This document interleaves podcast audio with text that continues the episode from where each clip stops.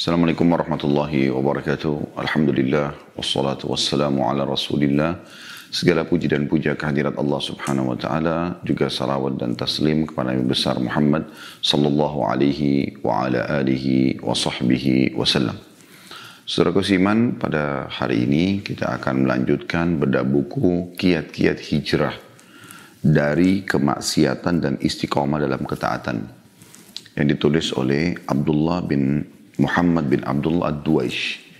Dan uh, ini sudah sempat pernah kita bedah, tapi sempat terhenti semasa pandemi, dan insya Allah kita akan mulai lanjutkan lagi sekarang di hari Selasa di uh, waktu yang kurang lebih seperti ini kalau kami masih di Saudi, jam sepuluh waktu Mekah, dan berarti jam empat belas waktu Indonesia Barat atau Jakarta tepatnya. Dan insya Allah kalau kami balik ke Indonesia maka akan kembali ke waktu yang e, menyesuaikan tentunya. Dan e, khusus bedah buku ini kita sudah sampai ke bab taubat. Dan akan kita bahas insya Allah pada kesempatan ini bab taubat yang tulus dan jujur. Saudaraku seiman, semua manusia pasti berbuat kesalahan dan kemaksiatan. Itu bukan perkataan saya, tapi kata Nabi alaihi salatu wassalam, beliau mengatakan semua anak Adam pasti pernah melakukan kesalahan. Tapi sebaik-baik pelaku kesalahan adalah yang segera taubat.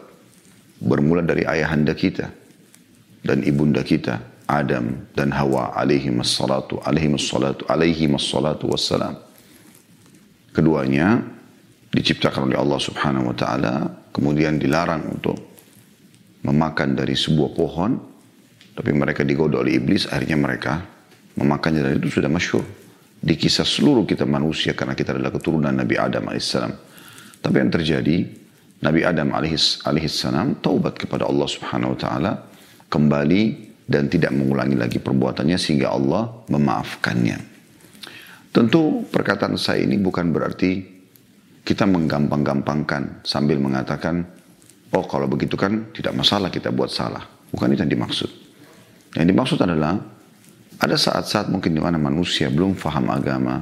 Ada di saat-saat mungkin manusia sudah faham agama tapi imannya melemah, sehingga dia terjerumus dalam kesalahan. Tentu idealnya adalah tidak terjerumus dalam kesalahan, terutama tidak mengulanginya. Tetapi ada saja orang yang terjerumus dalam kesalahan, baik dia sengaja ataupun tidak disengaja. Bagaimana sebagian sahabat, walaupun tidak banyak, ada di antara mereka pernah ikut di perang Badar, namun di beberapa waktu setelah itu sempat terjerumus kembali meminum khamar, lalu beliau taubat nasuha. Tapi tentu yang kita lihat secara persentase, kita akan temukan orang-orang seperti ini jumlahnya kecil di kalangan para sahabat dan para salafus saleh. Yang lebih menonjol di kalangan mereka adalah bagaimana mereka istiqamah, bagaimana mereka uh, menjaga ibadah-ibadahnya kepada Allah subhanahu wa taala. Mereka bersaing dalam kebaikan-kebaikan.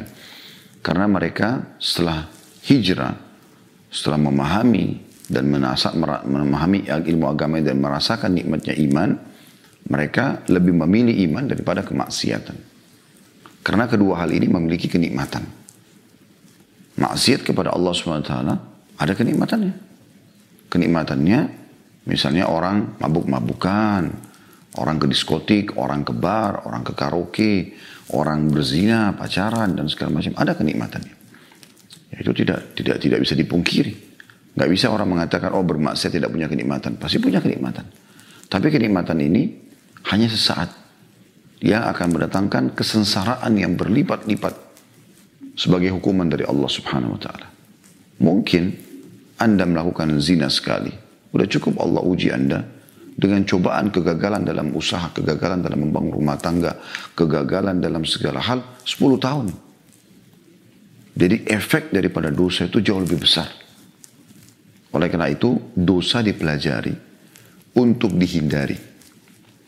Dan kalau sampai sedikit saja pintu terbuka untuk terjerumus ke dalamnya, segera kembali. Saya sering kasih gambaran teman-teman sekalian. Semoga Allah selamatkan saya dan teman-teman sekalian. Karena ini memang butuh juhud, butuh upaya yang sangat besar. Agar tidak terjerumus. Kita seperti berada di sebuah gunung. Kalau kita mau selamat, tetap ada di atas gunung itu.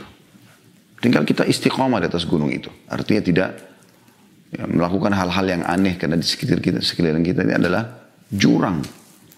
Kemaksiatan adalah jurang. Kalau ada seseorang mengatakan, meletakkan kakinya, mengatakan saya mau coba, kemudian dia jatuh, maka ada dua opsi. Opsi pertama, dia masih bisa kembali, tapi susah payah untuk kembali ke puncak gunung, butuh upaya yang sangat besar. Atau memang dia nggak bisa kembali lagi. Ini opsi yang kedua, sampai dia meninggal dunia. Nah, banyak orang tidak memahami, makanya saya datangkan contoh rasionalnya ini.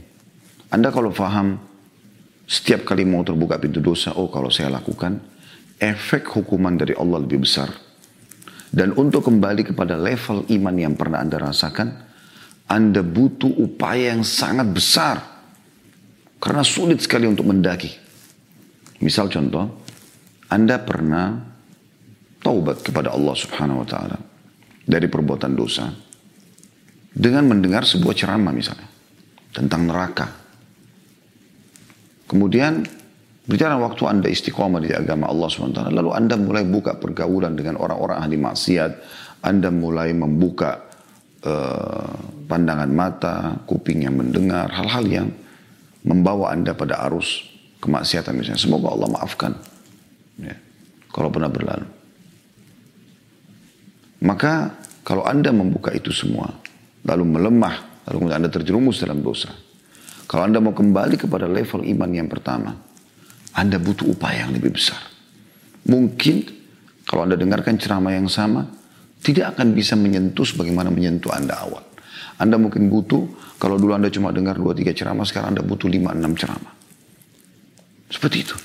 Allah subhanahu wa ta'ala menyayangi hambanya dengan, dengan peringatan seperti ini, agar hamba tersebut tidak mau terjerumus dalam kemaksiatan. Tetapi teman-teman sekalian, kalau Anda istiqomah, tidak melakukan perbuatan-perbuatan kemaksiatan, walaupun gejolaknya sedang bergelora dalam hati, maka yakinlah, pasti di setiap sebuah cobaan akan ada kenikmatan. Pasti itu. Waktu Imam Syafi'i rahimahullah ditanyakan, mana sebenarnya yang bisa kita anggap sebagai sebuah keselamatan? Pemberiankah atau cobaankah? Maka kata beliau, rahimahullah, tidak akan pernah datang kenikmatan kecuali cobaan datang sebelumnya. Artinya begini, kalau ada orang meninggalkan zina misalnya, atau mencuri, atau minum khamar, atau narkotika, atau korupsi, atau apa saja.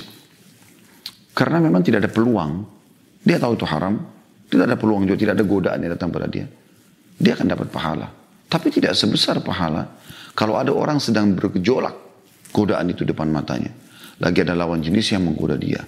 Lagi ada peluang untuk mencuri, ada peluang untuk korupsi, ada peluang untuk melakukan kemaksiatan-kemaksiatan. Namun dia tahan, dan pasti akan redah itu. Ada saatnya di mana godaan syaitan itu tidak akan berlanjut. Karena dia tahu dia tidak berhasil menggoda Anda. Maka Anda akan mendapatkan setelahnya hadiah dari Allah subhanahu wa ta'ala. Allah akan berikan kebahagiaan, kenikmatan. Apa kata Nabi shallallahu alaihi wasallam dalam hadis yang sahih? Siapa yang menurunkan pandangannya dari yang haram misalnya, dia berpapasan dengan lawan jenis, kemudian dia melihat lawan jenis tersebut, dia tertarik, tapi dia langsung turunkan pandangan matanya karena takut kepada Allah subhanahu wa ta'ala. Kata Nabi shallallahu alaihi wasallam, maka dia akan rasakan kenikmatan iman sampai hari kiamat. Bukan sehari, dua hari, atau sampai mati. Sampai hari kiamat, maknanya sampai dia masuk ke dalam surga, dia akan terus bersyukur kepada Allah subhanahu wa ta'ala, karena dia meninggalkan dosa pada saat godaan itu sedang datang. Ahli surga pada saat masuk ke surga, saudaraku seiman, Allah subhanahu wa ta'ala menyuruh para malaikat mengucapkan kalimat bima sabartum. Masuk ke dalam surga dengan sambutan yang meriah karena kesabaran kalian. Bima sabartum. Sabar itu pada tiga hal. Sabar dalam mengerjakan ketaatan.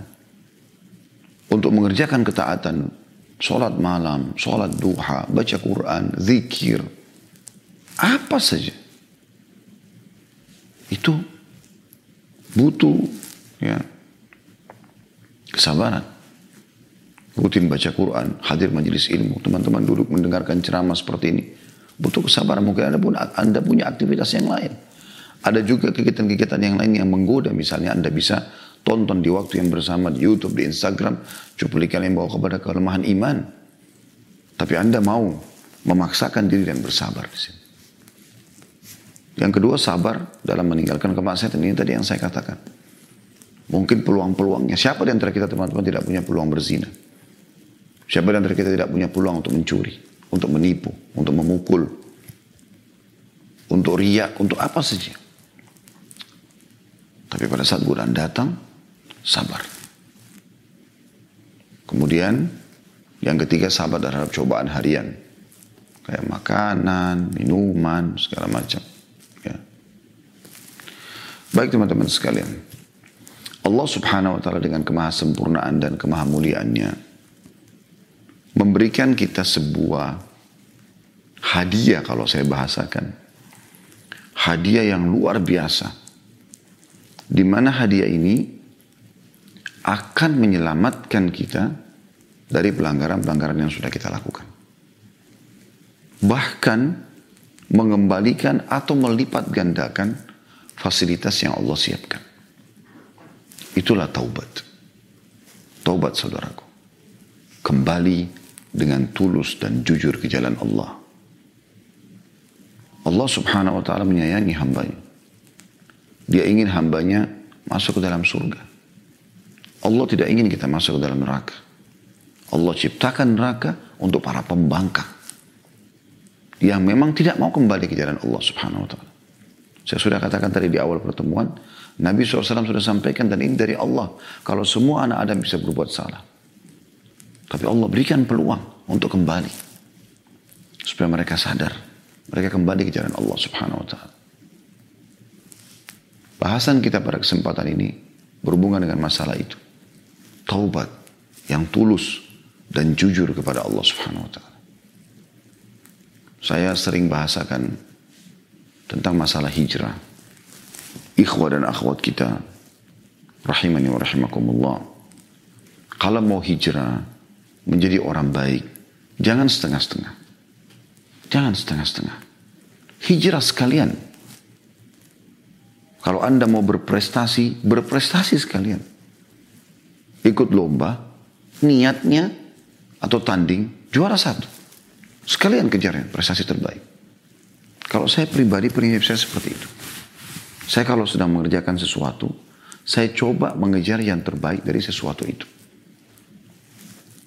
Rasionalnya begini. Kalau orang sedang ujian, nilai tertinggi untuk lulus, kom laut misalnya, seratus. Atau sembilan puluh sampai seratus. Anggaplah seratus, kita anggap yang tertinggi. Nilai minimal lulus enam puluh misalnya. Kita akan coba datangkan contoh rasional di sini. Kalau ada orang mau berprestasi lalu dia kejar angka seratus, nilai seratus. Target dia itu. Dia terus akan berusaha belajar dan belajar, melakukan yang terbaik, ya. Memaksakan dirinya dalam kebaikan, dan dia bisa mencapai seratus itu. Kalaupun tidak, maka ini perlu dipahami, tidak akan jauh dari seratus. Misal sembilan puluh sembilan, sembilan puluh delapan, sembilan puluh tujuh, sembilan puluh minimal. Saya pernah praktekin ini pada saat saya sedang kuliah. Saya melihat di antara teman-teman mahasiswa dulu dari berbagai negara waktu kami masih di Madinah. Di Universitas Islam Madinah, semoga Allah menjaganya dan terus mencetak kader-kader dai dunia. Dan semoga Allah membalas para pendirinya dengan pahala yang melimpah. saya melihat ada dua kubu. Ada orang yang mau berprestasi di kelas. Mereka sibuk pada saat dosen datang. Mereka duduk di bagian depan. Mereka sibuk menulis, sibuk mendengar, sibuk bertanya. Tidak mau luput satupun informasi penting. Dan ada orang, karena dia, mereka targetnya nilai lulusnya seratus, ya seratus. Dan memang rata-rata di ujian, pada saat mereka lulus, mereka bersaing. Ada sekitar sepuluh orang. Yang ini seratus, yang ini sembilan puluh sembilan, yang ini sembilan puluh delapan, ini. Mereka bersaing. Antara ranking satu sampai ranking sepuluh. Ada orang yang hanya mengejar nilai lulus enam puluh. Maka ada yang lulus enam puluh, ada yang enam puluh lima, ada yang maksimal tujuh puluh. Tapi kebanyakan tidak lulus. Karena bisa saja luput dari itu. Jadi sisa lima puluh sembilan. Satu saja dia nggak lulus. Saya datangkan contoh ini teman-teman sekalian. Saya pernah pribadi coba duduk di kelas di bagian belakang bersama dengan orang-orang yang malas. Subhanallah, saya merasakan efeknya besar sekali. Kalau ada yang tidur aja satu, kita juga tertarik untuk tidur. Ada yang sibuk coret-coret kertas, bom-bom waktu, kita juga terpengaruh. Saya coba angkat pandangan mata saya. Saya lihat di saf pertama dan saf kedua kelas. Mungkin teman-teman mahasiswa dan mahasiswi tidak asing dengan ini. Anda coba praktekin kiat ini. Di bagian depan umumnya adalah orang-orang prestasi. Karena mereka tidak mau di belakang. Mereka punya jiwa yang besar. Mereka mau berprestasi. Dan mereka harus ya, mengejar nilai terbaik yang akan didapatkan dari dosen. Untuk mendapatkan itu dia harus paham semua apa yang disampaikan oleh dosen. Saya lihat bagian depan dua saf pertama. Mereka sibuk. Setiap dosen datang, mereka sudah mulai siapkan buku tulis, buka kitabnya. Mereka mulai, Alhamdulillah, wassalatu wassalamu Rasulullah. Mulai kata-kata dosennya sampaikan, mereka sudah sibuk nulis. Ada yang mereka tidak faham, Syekh sebentar, saya nggak faham ini, bisa diulangi nggak? Ada yang mengatakan, Syekh, saya, yang saya fahami yang Anda sampaikan adalah seperti ini, benar nggak? Ada yang sampai pada tingkat, Syekh kalau ujian, nanti saya jawab seperti ini, saya dapat nilai bagus nggak? Tapi yang lain tidak seperti itu. Pada saat Syekh titip pesan, nanti pekan depan kita akan bahas sahih, kita akan bahas beberapa hadis di Sahih Bukhari jilid delapan. Kemudian saya pernah membawa buku itu dengan semangat ke kelas. Saya berpikir semua teman-teman mahasiswa pasti akan membawa kitab. Ternyata teman-teman lebih dari setengah mahasiswa di kelas tidak membawa kitabnya. Alasannya lupa. Alasannya nanti lihat teman-temannya di sebelah. Tapi yang berprestasi di depan semuanya bawa. Bahkan disiapkan semuanya perlengkapan untuk mengambil faedah daripada kitab itu. Saya berbagi ini teman-teman sekalian yang kita bisa tarik dalam segala lini kehidupan kita. Bagaimana kita menjadi orang yang terbaik. Dan itu bisa. Sebab kita manusia semua punya waktu yang sama. dua puluh empat jam. Gak ada satupun manusia yang punya dua puluh lima jam. Tidak ada manusia yang lebih satu menit. Semua sama. Semua sama dikaruniai dua mata, dua telinga, dua tangan, dua kaki. Semua ketubuhnya sama. Kecuali kita tidak bicara orang yang sedang Allah uji dengan lumpuh misalnya. Atau cacat. Kita bicara normal. Karena mayoritas manusia normal. Mayoritasnya normal. Anda bisa lihat kan di tengah-tengah manusia sekarang. Berapa orang sih yang cacat? Tidak seberapa dibandingkan manusia secara umum. Umumnya mereka normal. Itu Allah subhanahu wa taala berikan cobaan kepada sebagian orang. Fasilitas kita semuanya sama. Kenapa ada yang berprestasi, kenapa tidak? Nah ini yang perlu kita sentuh teman-teman sekalian. Anda tarik ini dalam masalah ibadah. Sama halnya. Rugi orang-orang yang menyia-nyiakan waktunya dan tidak ibadah kepada Allah subhanahu wa ta'ala. Tapi kan saya punya masa lalu yang buruk Ustaz. Itu masa lalu. Tidak masalah. Saya sudah bilang di awal tadi semua manusia berbuat salah. Tapi bagaimana Anda sekarang? Kalau masa lalu kita diisi dengan sesuatu yang kelam. Kebodohan terhadap agama. Gak bisa ngaji. Banyak maksiat kepada Allah subhanahu wa taala. Hari ini perbaikin. Mumpung Allah masih memberikan umur. Taubat nasuha. Tidak membutuhkan waktu yang lama. Nanti istiqomahnya di atas taubat yang butuh perjuangan besar. Tapi taubat tidak butuh sesuatu yang besar. Kata Imam Nawawi rahimahullah, tinggalkan dosa itu seketika. Lagi zina, lagi riba, lagi mencuri, berhenti. Menyesali. Yang ketiga, janji sama Allah tidak akan mengulanginya. Tinggalkan dosa itu seketika, itu syarat yang pertama kata beliau. Yang kedua, menyesalinya. Yang ketiga, janji sama Allah tidak akan mengulanginya. Ada sebagian ulama menambahkan, yang keempat adalah, kalau itu berhubungan dengan hak yang harus dikembalikan, kayak misalnya mencuri, mengukul, menggunjing, ini harus disempurnakan dengan mengembalikan barang curiannya atau meminta ridho orang yang pernah diambil haknya. Itu juga dengan menggunjing, mengembalikan nama baik orang yang pernah digunjing, difitnah, seterusnya, lalu minta maaf, dan ini insya Allah akan menyempurnakan taubatnya. Karena tidak butuh waktu yang lama sebenarnya. Taubat ini teman-teman sekalian keindahan, kenikmatan. Saya akan bacakan apa yang ditulis oleh penulis di sini. Beliau mengatakan Allah Subhanahu wa taala. Bagi teman-teman yang pegang bukunya tentu di halaman empat puluh dua. Allah Subhanahu wa taala Maha Pengasih kepada para hambanya, dan Dia Subhanahu wa taala Maha mengetahui masalah eh, Maha mengetahui mereka berikut tabiat mereka. Allah Subhanahu wa taala tahu. Dalam surah Al-Mulk ayat empat belas Allah mengatakan, A'udzu billahi minasyaitonir rajim, ala ya'lamu man khalaqa wa huwal latiful khabir. Apakah pantas Allah yang menciptakan itu tidak mengetahui? Sementara Dia Maha lembut lagi Maha teliti. Artinya banyak manusia dengan kebodohannya dianggap kalau dia buat dosa Allah tidak tahu. Allah tidak lihat. Semoga Allah maafkan masa lalu. Saya sering sampaikan teman-teman, saya dan Anda sedang belajar.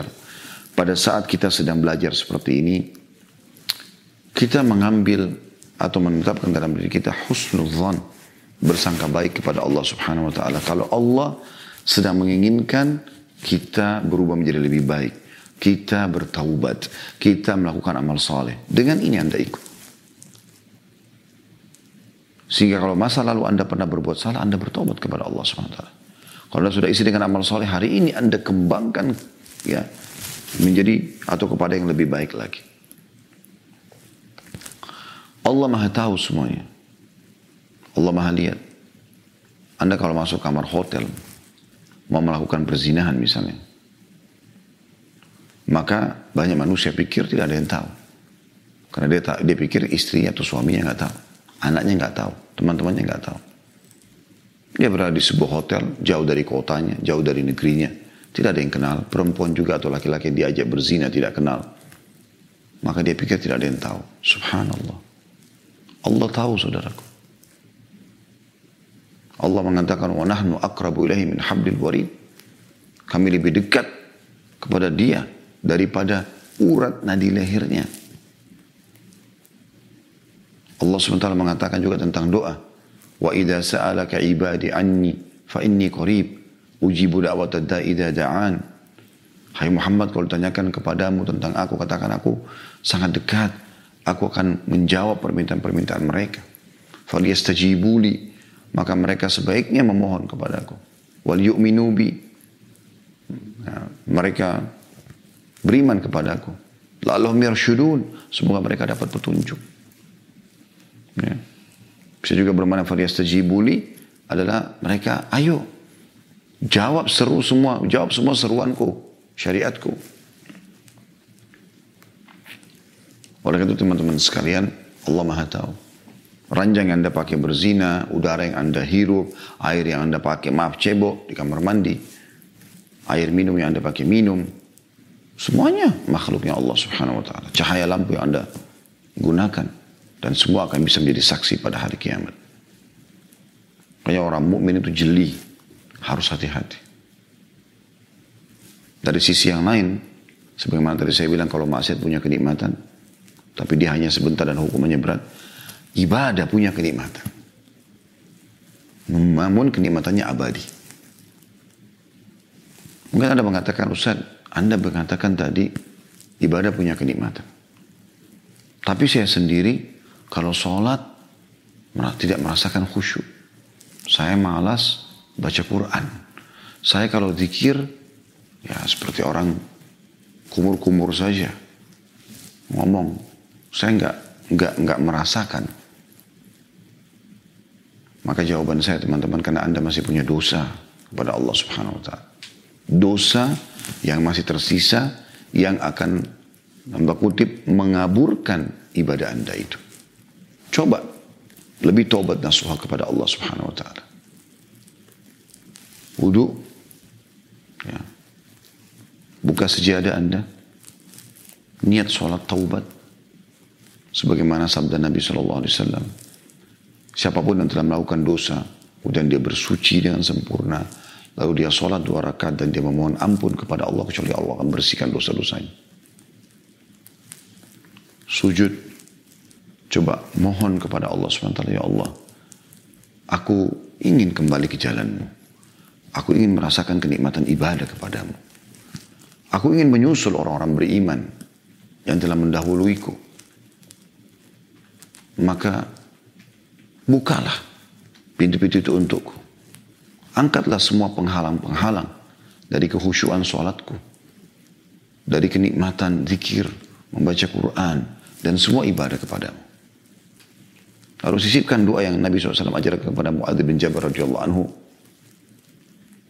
Allahumma a'inni, ya Allah tolong aku, ala zikrika, agar selalu berzikir kepadamu, wa syukrika, bersyukur kepadamu, wa husni ibadatik, dan memperindah ibadah untukmu. Kalau Anda rutin di situ teman-teman sekalian, Anda akan bertahap merasakan kenikmatan ibadah, kenikmatan iman. Dan ingat, tutup pintu dosa. Selama pintu dosa masih dibuka, dia akan terus menodai kenikmatan ibadah itu, kenikmatan iman itu. Tutup pintu ini. Anggap ini sesuatu yang, maaf, jorok, kotor, ya, sampah yang tidak perlu Anda lakukan. Tidak perlu Anda sentuh, tidak perlu Anda lihat. Dan Anda nikmati ibadah itu. Mulai Anda baca keutamaan-keutamaan ibadah, keutamaan sholat, keutamaan awal waktu misalnya, sholat sunnah, Anda mulai terapkan dalam kehidupan. Mulai Anda baca tentang keutamaan zikir, Anda amalkan zikir-zikir itu. Terus Anda tingkatkan levelnya. Mulai baca Quran, dari mulai pelajaran huruf tajwid, uh, huruf hijaiyahnya, ya, makharijil hurufnya. Kemudian Anda belajar tahsin, mempelajari bagaimana memperbenar, memperbenar bacaan Anda. Lalu mulai Anda pindah ke tahap menghafal, memahami, mengamalkan. Terus tingkatkan. Kalau dosa Anda redam dan ibadah terus Anda tingkatkan, Anda akan rasakan, percaya lisan saya teman-teman, kenikmatan ibadah itu. Bahkan sampai pada tingkat Anda sudah merasa kehilangan sesuatu yang sangat besar kalau ibadah itu luput dari Anda. Contoh misal, Anda coba komitmen mulai sekarang. Saya mulai dari diri saya, baru teman-teman saya ajak tentunya. Dan semoga Allah mudahkan kita untuk mengamalkan. Coba kita istiqomah, sholat on time di awal waktu. Itu aja dulu. Kita mulai. Baca keutamaan sholat di awal waktu. Anda bisa dengarkan ceramah kami di bahasan Sahih At-Targhib At-Tarhib yang kita bahas di hari Jumat. Ya. Maka di situ Anda akan dengarkan setengah buku di jilid pertama itu, kurang lebih ya, itu membahas masalah sholat. Lengkap sekali. Saya pada saat membedah buku itu, ada beberapa hadis yang saya sendiri baru dengar. Subhanallah, dan saya bersyukur kepada Allah subhanahu wa taala karena membedah buku, sehingga kami tahu, oh ternyata isinya ini misalnya. Baca itu teman-teman sekalian, coba terapkan dalam hidup. Terapkan dalam hidup. Dengan terus memaksakan diri. Ya. Kapan Anda sudah coba terapkan, selalu azan, pokoknya azan saya mau ke masjid. Sehari, dua hari, seminggu, sebulan. Ya. Sudah seperti menjadi sebuah pola. Ya. Dalam hidup, sudah menjadi sebuah kebiasaan dalam hidup. Maka apa yang terjadi? Satu waktu Anda luput satu kali aja sholat berjamaah, penyesalannya luar biasa. Kalau Anda rasakan itu, berarti menandakan Anda sudah merasakan nikmatnya iman. Anda sering membaca Quran sehari satu lembar. sekali luput, atau Anda biasa zikir pagi petang, luput, ada rasa penyesalan. Maka itu tanda kenikmatan iman. Berarti sudah mulai ada kenikmatan di amal soleh itu. Kalau Anda terus saja menjaganya setahun, dua tahun, sepuluh tahun, maka kenikmatan yang Anda rasakan luar biasa.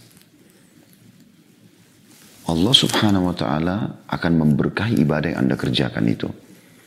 Dengan muncul program-program yang Anda tidak pernah berpikir sebelumnya di ibadah itu. Contoh misalnya sholat malam.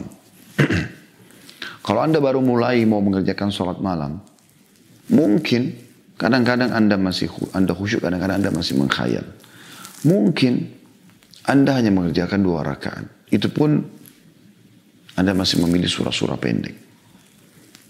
Mungkin juga Anda mengerjakan lima menit, sepuluh menit sebelum azan subuh. Tapi Anda jangan berhenti. Terus coba istiqomahkan. Seminggu, beberapa hari, sebulan. Nanti Allah subhanahu wa taala melihat istiqomah Anda di situ. Allah akan buat nanti Anda lebih mudah dan lebih ringan untuk sholat empat rakaat. Lebih ringan untuk sholat delapan rakaat. Lebih ringan untuk sholat tambahkan witir tiga rakaat. Walaupun masih baca surah-surah pendek. Anda istiqomah lagi. Allah munculkan lagi perasaan dan merasa ringan untuk sholat. Mungkin tadinya setengah jam sebelum subuh, satu jam. Anda bisa dua jam sebelum subuh. Mungkin tadinya surah-surah pendek, sekarang sudah mulai surah-surah panjang. Jadi muncul program-program di benak kita, di jenis ibadah yang sedang kita kerjakan itu teman-teman sekalian, yang kita tidak pernah terpikir sebelumnya. Terus begitu. Sehingga makin indah rasanya ibadah itu. Contoh yang lain, Anda sedekah misalnya. Awal Anda mau terapkan sedekah kadang-kadang berat gitu. Tapi Anda coba sedekahkan. Lalu kemudian Anda istiqomahkan coba sedekah itu. Rutin, komitmen setiap hari saya akan keluarkan satu bungkus nasi aja. Misal. Atau saya menyumbang sehari lima ribu rupiah. sepuluh ribu rupiah. Kalau Anda istiqomah, dengan tentu Anda kalau mau, mau supaya termotivasi, Anda baca keutamaannya, fadilahnya. Tadi kayak sholat malam, fadilah sholat malam, sedekah, fadilah sedekah. Anda lakukan itu. Nah, setelah Anda melakukan itu teman-teman sekalian, maka akan muncul kayak tadi. Mulai ada perasaan, masa sih cuma sepuluh ribu, udah dua puluh ribu aja. Akan meningkat nilainya, muncul program kita untuk menambah nilai. Mungkin kita kadang-kadang sedekah sehari sekali. Sekarang setelah kita istiqomah seminggu, sebulan, kita akan mulai melakukannya sehari dua kali. Lama-lama Anda akan mulai bersedekah dalam sehari beberapa kali, setiap kali orang lihat orang miskin. Kayak rasanya nggak nyaman kalau nggak bantu. Sampai Anda mencintai perbuatan tersebut. Ada satu jemaah saya mengatakan, kata-kata ini saya merasa, dia bilang setelah dengar ceramah saya, dia merasakan, tentu dengan izin Allah subhanahu wa taala, saya cuma perantara saja. Tapi dia mengatakan, dan seakan-akan saya merasa, Allah menyampaikan ke kuping saya pernyataan beliau. Supaya saya yakin juga, apa yang saya sampaikan ternyata bermanfaat bagi umat ini. Dia mengatakan, Ustaz, saya sampai ketagihan dengan sedekah.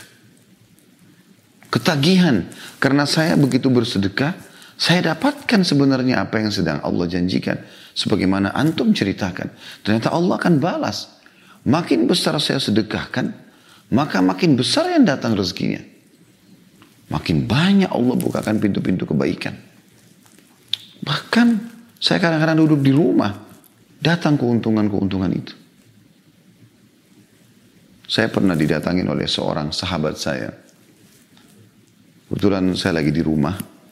Waktu itu saya belum memiliki perusahaan sendiri, ya, masih partner sama teman dan kami masih dagang gahru sebenarnya waktu itu. Dan ada beberapa jenis yang saya taruh dalam garasi rumah, tentu saya masih ngontrak di Jakarta. Di garasi itu saya buat ada sebuah meja kerja kecil biasa untuk saya kerja, sekaligus saya susun materi ceramah biasanya. Kak, partner saya ini seringkali datang, saya coba ambil gahru berapa kilo, saya bilang silahkan diambil sama dia dijual. Ya. Kebetulan kami sudah sepakat, dia jalan dengan dagangan dia, saya jalan dengan dagangan saya juga, kemudian kami satu perusahaan gitu ya.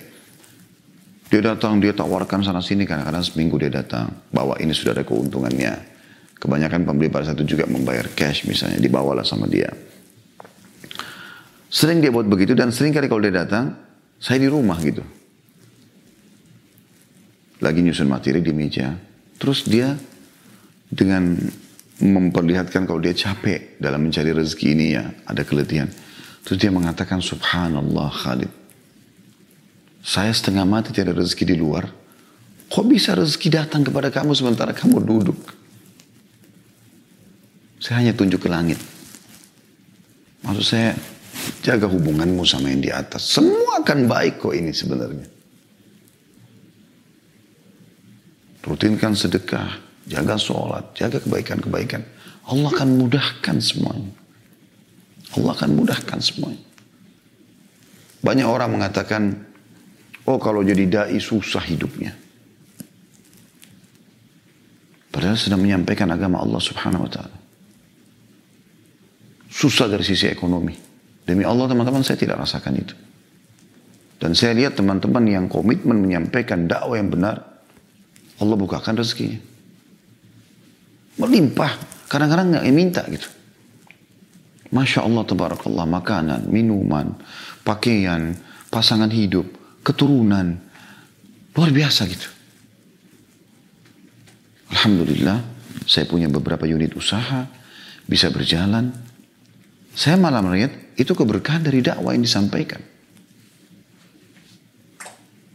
Bisa berjalan semuanya dengan baik.